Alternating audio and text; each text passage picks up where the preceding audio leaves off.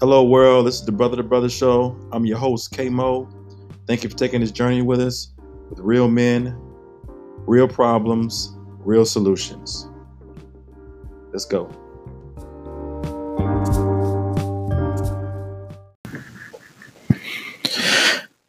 Hey, good people. Welcome back to the Brother to Brother Show. Um, I'm your host, K Mo, and we're here today with Parson. Uh, we're going right into our interview. Um, today, we're talking about how do you know she's the one? Here we go. Okay, so um, talk to me a little bit about the work.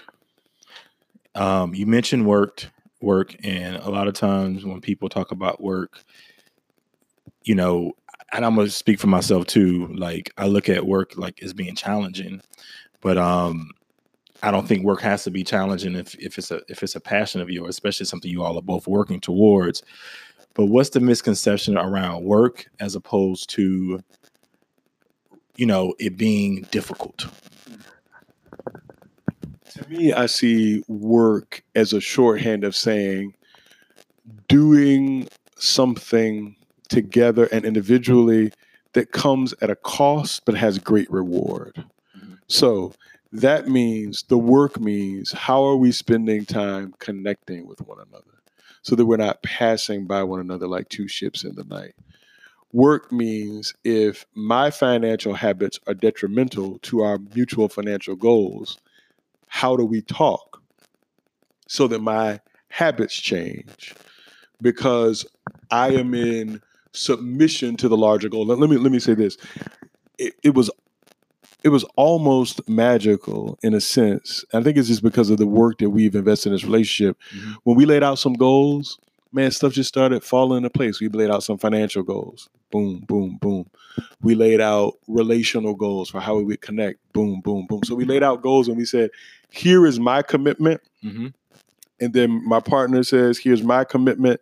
And then we hold one another not to a perception or not just something we have in our head that we never said, but we hold ourselves to something that we both articulated. Mhm.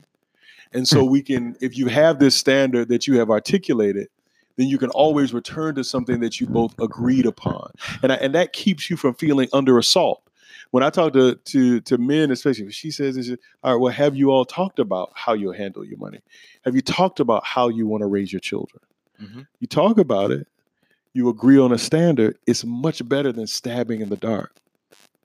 What does that look like? So, but what I think one of the things that you you might not have said was that means that both people have to to agree. that. Yes. So we talk about finances, and then finance is my weakness. I have to be able to be uh, okay with the person who has the strength in the finances to make that decision, or to to make the the goal, or whatever the case may be. And then we both say, "This is what we're going to do." And then when I don't do it because I'm not used to do it, I'm learning how to do it. Right. I have to receive the feedback. Well, and let me be honest. And I, and I don't know if that's what you're saying. Yes, no, it's Okay. exactly. And let me be honest. I'm I'm not always a fan of feedback, Right. but the reason we both articulate it is so that I will be forced to be held accountable. Right. And uh, you, the the problem is we have a culture that tells us we want people around us who will say the things we want to hear. Yeah.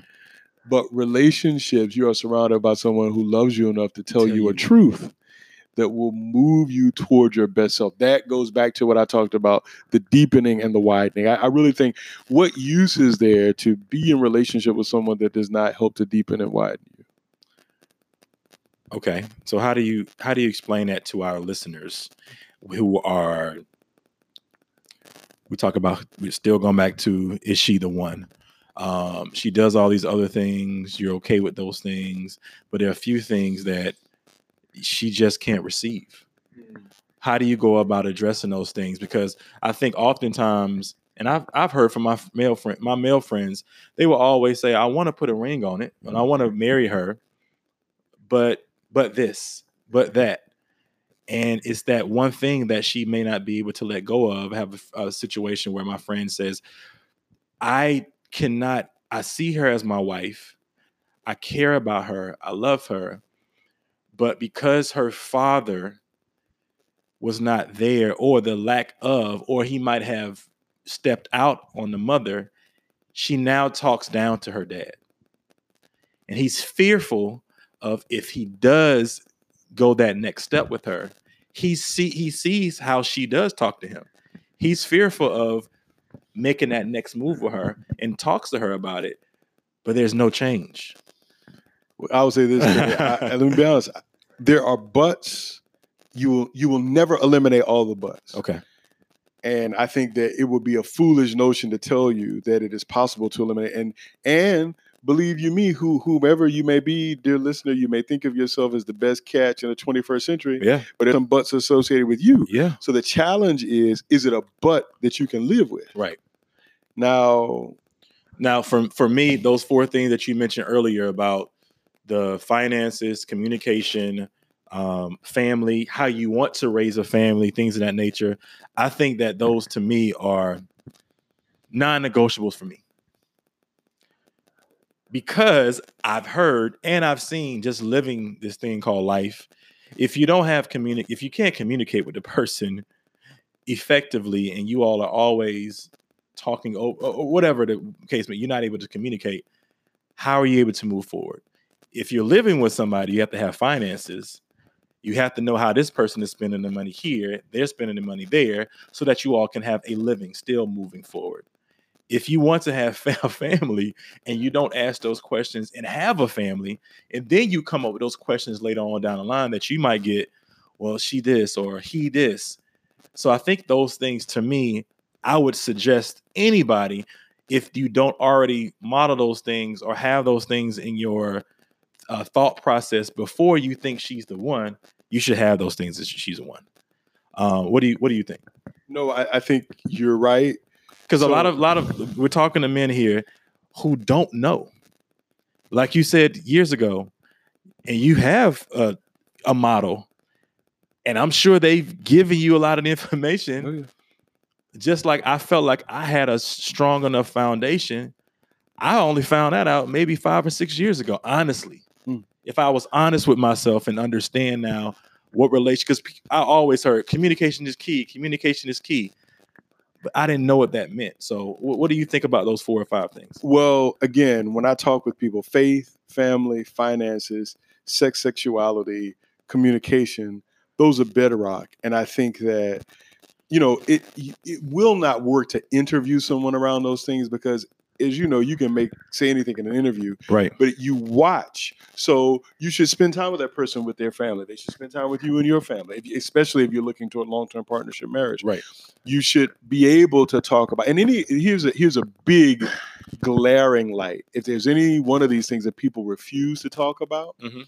that's a sign. That doesn't mean it's impossible, but hopefully over time people will be like let's say they're Mm. uncomfortable talking about sex Mm, well, you're not gonna have a good partnership if you unless you can agree on what healthy, joyful sex looks like for you and for your partner. right. And listen to me when I tell you, don't leave that ish to chance. Right. Yeah, yeah, it's yeah. too important. Right. So don't leave any of that to chance. You've got to talk with one another. And you know, another thing that I have thought about a lot, Kay, is you have to have the reason I talk about family and friends in that larger context of the of the issues that are very, very important okay. is that you have to have a community that makes your marriage possible. Mm. You I, can I, I, I thought I had a lot. I haven't heard that before. That's a you good one. you have to so if you two are married Mhm.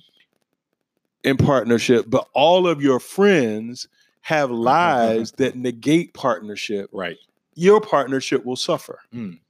You Why do you feel? Why do you feel that's true? Well, because because marriage is not about two individuals so much as it is about a larger communal reality, communal reality around relationships, around what is important and how humans ought to be in relationship one with another. So the reason that divorce rates are higher now than they were 100 years ago is Mm. 100 years ago the community yeah. had certain values and expectations and they did everything they could to keep people together sometimes let's be honest sometimes it may not have been the healthiest thing right. but there were communities that made it possible. Um, I look at the divorce rates just anecdotally in my own family, from my parents' generation to my generation, is it at least doubled, Right. right? So you know th- there is something to learn there about what possible ingredients were missing that might have made marriages that should have flourished Right. that might have helped them to flourish. All marriages won't flourish, but Mm. Because I, I- think that again, it is there is language that I, I learned years ago. It is mutual self-giving and sacrifice, but it has to be mutual. If one partner feels like they're doing all the giving and all the sacrifice, that won't be able to stand. We got two, two more. Um, that's interesting because, again, we're talking about is she the one, or how do you know she's the one? And as I'm thinking about some of the things you're talking about, even when we, uh, you discussed, um, man, what, what did you just talk? What did you just say about the uh, mutual sacrifice? right. Mutual giving, mutual mutual, giving, sacrifice. right, right, and and and I would say that I've heard even when I'm looking at that person for the next next level of my life. What if you feel like you're you're you're doing? They feel like they're doing more. You feel like you're doing more. How do you have a conversation around it? I think then at that point you both have to stop protecting yourself and be vulnerable Mm, because both of those things can't be true. mm, and and vulnerability is very very difficult. I have to admit that I, I still struggle with with what it means to be vulnerable. Mhm. That means that we both have to say, okay, we love each other. Let's pull down the facade. Let me show you my wounds, and let me see yours, and we can trust each other. Now, I, now I have I've heard this too. So, is that the responsibility of the man, or is that responsibility of the woman? Because I find that if it's always one person being the one that has the courage, because I think that takes a lot of courage to say what we are going to do, what we need to do. That takes a lot of energy as well. So, how does that look? I, I would say that it is not gendered. Mhm. Uh, I, w- I would be hesitant to say it's the man or the woman's responsibility. I think it is. Um, the scripture says, submit yourselves to one another. Mm. There has to be mutual submission, mutual submission, mutual giving, mutual sacrifice. And, you know, you mentioned a topic around listening. I think that we have to listen deeply to ourselves Mhm. and deeply to our partners. And a lot of that with which we struggle can be resolved with real listening. I have to admit, I don't listen as I ought. Mhm. And I have a very patient partner who's trying to help me do better with that. Okay. But listening covers a multitude of sins, uh, sins of omission and sins of commission. so again we want to talk to our young our our people and young men about it how do you know that she's the one? So i would as we're kind of wrapping things up and we're going to you know finish with uh how we really feel about um the conversation around is she the one? But thinking about you know um you touched on five different things. I want you to i want you to uh reiterate those five sure, different things. Sure. Those things are faith, family, family slash friends, faith, family, friends, finances, sex, communication, not in any particular order. But again, communication, sex, family, friends, faith, finances. In my research and in my experience, right if those are not categories with which you have great compatibility, uh, you're going to have some difficulty. Uh, what I would say too, it's interesting about is she the one? I appreciate the question. And while I pushed back on it, I will say that in my experience, hmm there is something about some people that the sun doesn't set on your interest and on the energy that they give and that you give to them. Hmm. So you could date three or four interesting people, hmm but there may be one that energy does not go away. You they come back and they come back at the at, at times in your mind we're like, where did that come from? right and i think that listening to me that has to do with the deepening that that is your authentic self and the wisdom of god trying to help you to see to think Yeah. And and i think a big piece and i'm sure you'll cover this getting rid of the clutter Mhm. so that we can listen. The way that I deal with it physically, if I got a lot of work to do and my desk is cluttered, I can't get the work done. Mhm. So decluttering spiritually, emotionally, psychologically, so you could listen because it very well may be that your best options are already in your life, but your life is so cluttered Mm. that you cannot see the treasure that's before you. And I think that's half the battle. Um, I will I, I'll speak about a situation, and I think I may have spoken about it on the show before, but um, I had a situation when I was younger. Um, the girl was about a year and a half older than me. Uh, then I had another one that was, she was two years younger than me. These are all in my twenties, and I can honestly say that you know I think I'm a good human being, a good person. I mean, of course, I, I make mistakes like everybody else, but I can still have those same conversation with them and and tell them, even though I might have made some mistakes and it didn't work out between uh, them and I, and they've gone on to be married, have children now, and I wish them well. I love them for it, but I always say, even when I meet somebody new, I appreciate those women, and I appreciate them so much because this very thing that you said about the energy, it was something different about them they held me accountable. Their spirit was so was always always nice always positive even to this day. Now of course i'm not in a relationship with them but even during that time even when i made a small mistake or made a big mistake they were still able to talk to me. They still were able to have a conversation with me. And i think is what you talked about with the being vulnerable with decluttering. You can talk to them now and they could talk about anything that's going on in their lives. But those women really did something to me to show me a feeling that I didn't even know I had. That it, to to then when I meet somebody new, because like you said, we live in a place where everybody got a degree, two, three degrees, has their stuff together, things of that nature. You can find a lot of those here. However, I think it's the energy that they give off that says that I'm already decluttered. I'm ready for something. And it's for me, and I talk to a lot of my friends about this. Um, it's it's usually great at the beginning, like you were talking. I mean, you you hit the nail on the head. It's great at the beginning. You know, people can say one thing, people can say they're great communicators, and then when it's time to communicate, and I always will say this: I have a tendency to to wait for those wait for the the difficult times. I don't care how great we are, and I think that's a lot of times uh, my past relationships. They always want to get it out of me. Do you like me? Do you care about me? I'm really waiting for us to have not a huge scene of a time, but a difficult time to see how we are managed to get past that. And I know that may sound really weird. And some people may say, well, you know, you, you should you seem like you're waiting or waiting somebody to wait waiting for somebody to mess up. I don't think anything is that big where you can mess up, where you can't get over, especially if you're a spiritual person, you believe in God and you have a, a certain way to heal. But it's all about, to me, how you handle the situation and can we move past it? If I can move past it with you, I would say to those gentlemen, if you can move past it with somebody and know in your heart that person has a good heart and those other things that we talked about, I think that's the one that I would look at. I'm not sure how you how you feel about that. No, I would I would definitely agree. I mean, you do not know who you are without adversity, and the Yeah. the natural phenomena I always recall. The only way you get a pearl is for the mollusk to bring into itself an irritant, Mm. sand, something it can't get out, and the pearl is formed around the thing.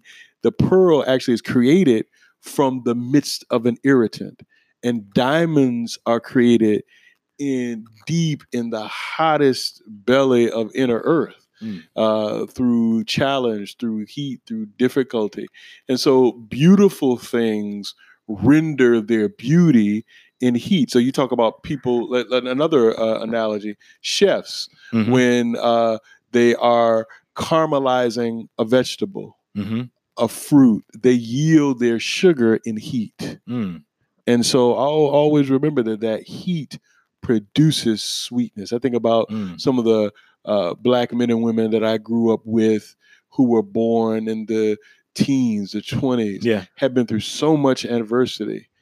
Uh, but there's a sweetness, a steel sweetness that emanated from them because they had been through some struggles. And I, I really think that that what a partner is is someone who remains sweet in and through struggle. You are sweet and with and for them.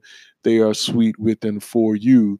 And that sweetness is not without irritation or heat, but in the end, it yields something that is as beautiful as a pearl, as precious as a diamond. Wow, thank you for that. Thank I want us to cover one more thing and then we're going to head out. Sure. Um, you spoke about because I, I haven't been as deep as you have in relationships, and coming from a man who is uh, a man of God, who's spiritual, uh, who's who's imperfect, Oh, yeah. us too.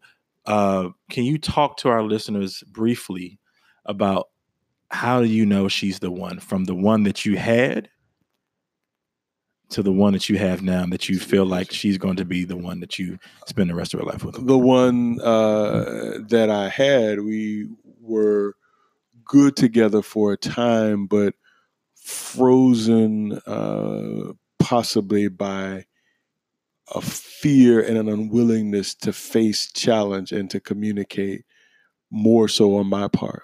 Hmm, Um, and I'll take responsibility for that. that's good. You hear that, gentlemen? Yeah, the the the current situation is with someone with whom I share the all of the values that we mentioned: faith, family, finance, communication, sex. We share similar values, but there no longer is the fear of being open. So I want to just go right back to that Genesis story where uh, the man and the woman encountered the serpent and blah blah blah, and they begin to knit clothing for themselves because they determine they're naked. And when God encounters them, God says, "Who told you you were naked?" Here's the thing: the Mm. only way for Mm, partnership to work is for you to stay naked. yeah. If you spend your time with your partner putting on 10 layers of clothing like it's the Arctic tundra outside, it's not going to work. Nakedness is required for the intimacy and vulnerability that will make a partnership rich. That was that was powerful. Yeah. Um, anything else you want to just share with our listeners? Um, we we missed some of our. Um, we had a few things that we talked about earlier um, around how we learned of this notion of how did you know she was the one from us listening to our fathers, listening to society, listening to our grandparents, and I, and like I said, I gave my my um, view of, you know, I would ask, hey how do you know she's the one? Hmm. And I would always get over and over again, I knew she was the one because you get a feeling. And I think that the, the, the, those brothers were right. There is a feeling, Mm. but let's be clear that feelings are not enough. And I think that they will also, you'll know, you'll feel something. But last time I checked, you know, uh, credit card companies and mortgage companies Uh-huh. don't accept feelings. Right. and feelings alone will not a partnership make.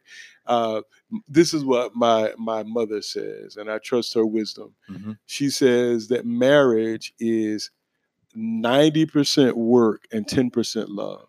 Mm. That love is the glue Mm. that keeps your ability to do the work Mm. that makes it possible. So she's not saying that it's onerous and I hate it, but she's saying, listen, love don't pay bills. right.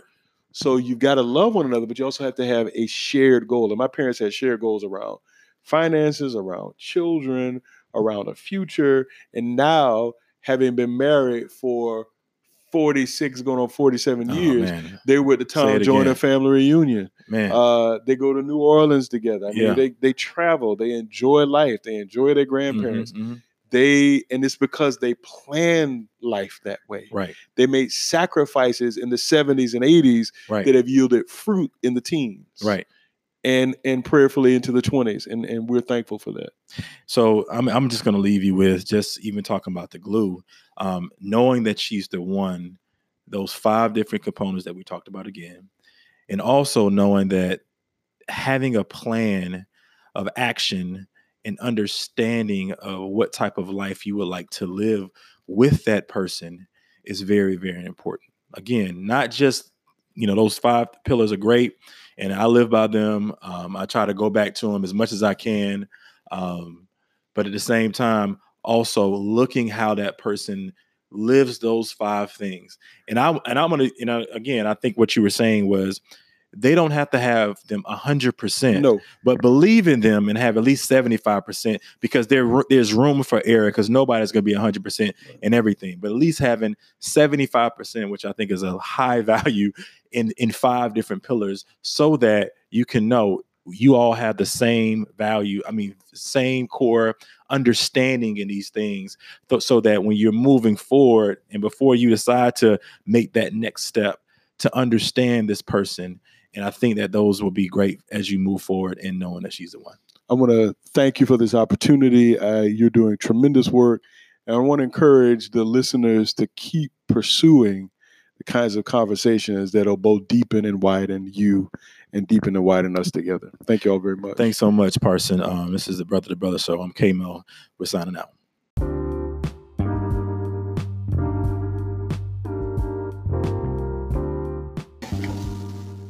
Please know we love you. Work with us, be with us, and know we're coming from the heart. This is the Brother Brother Show.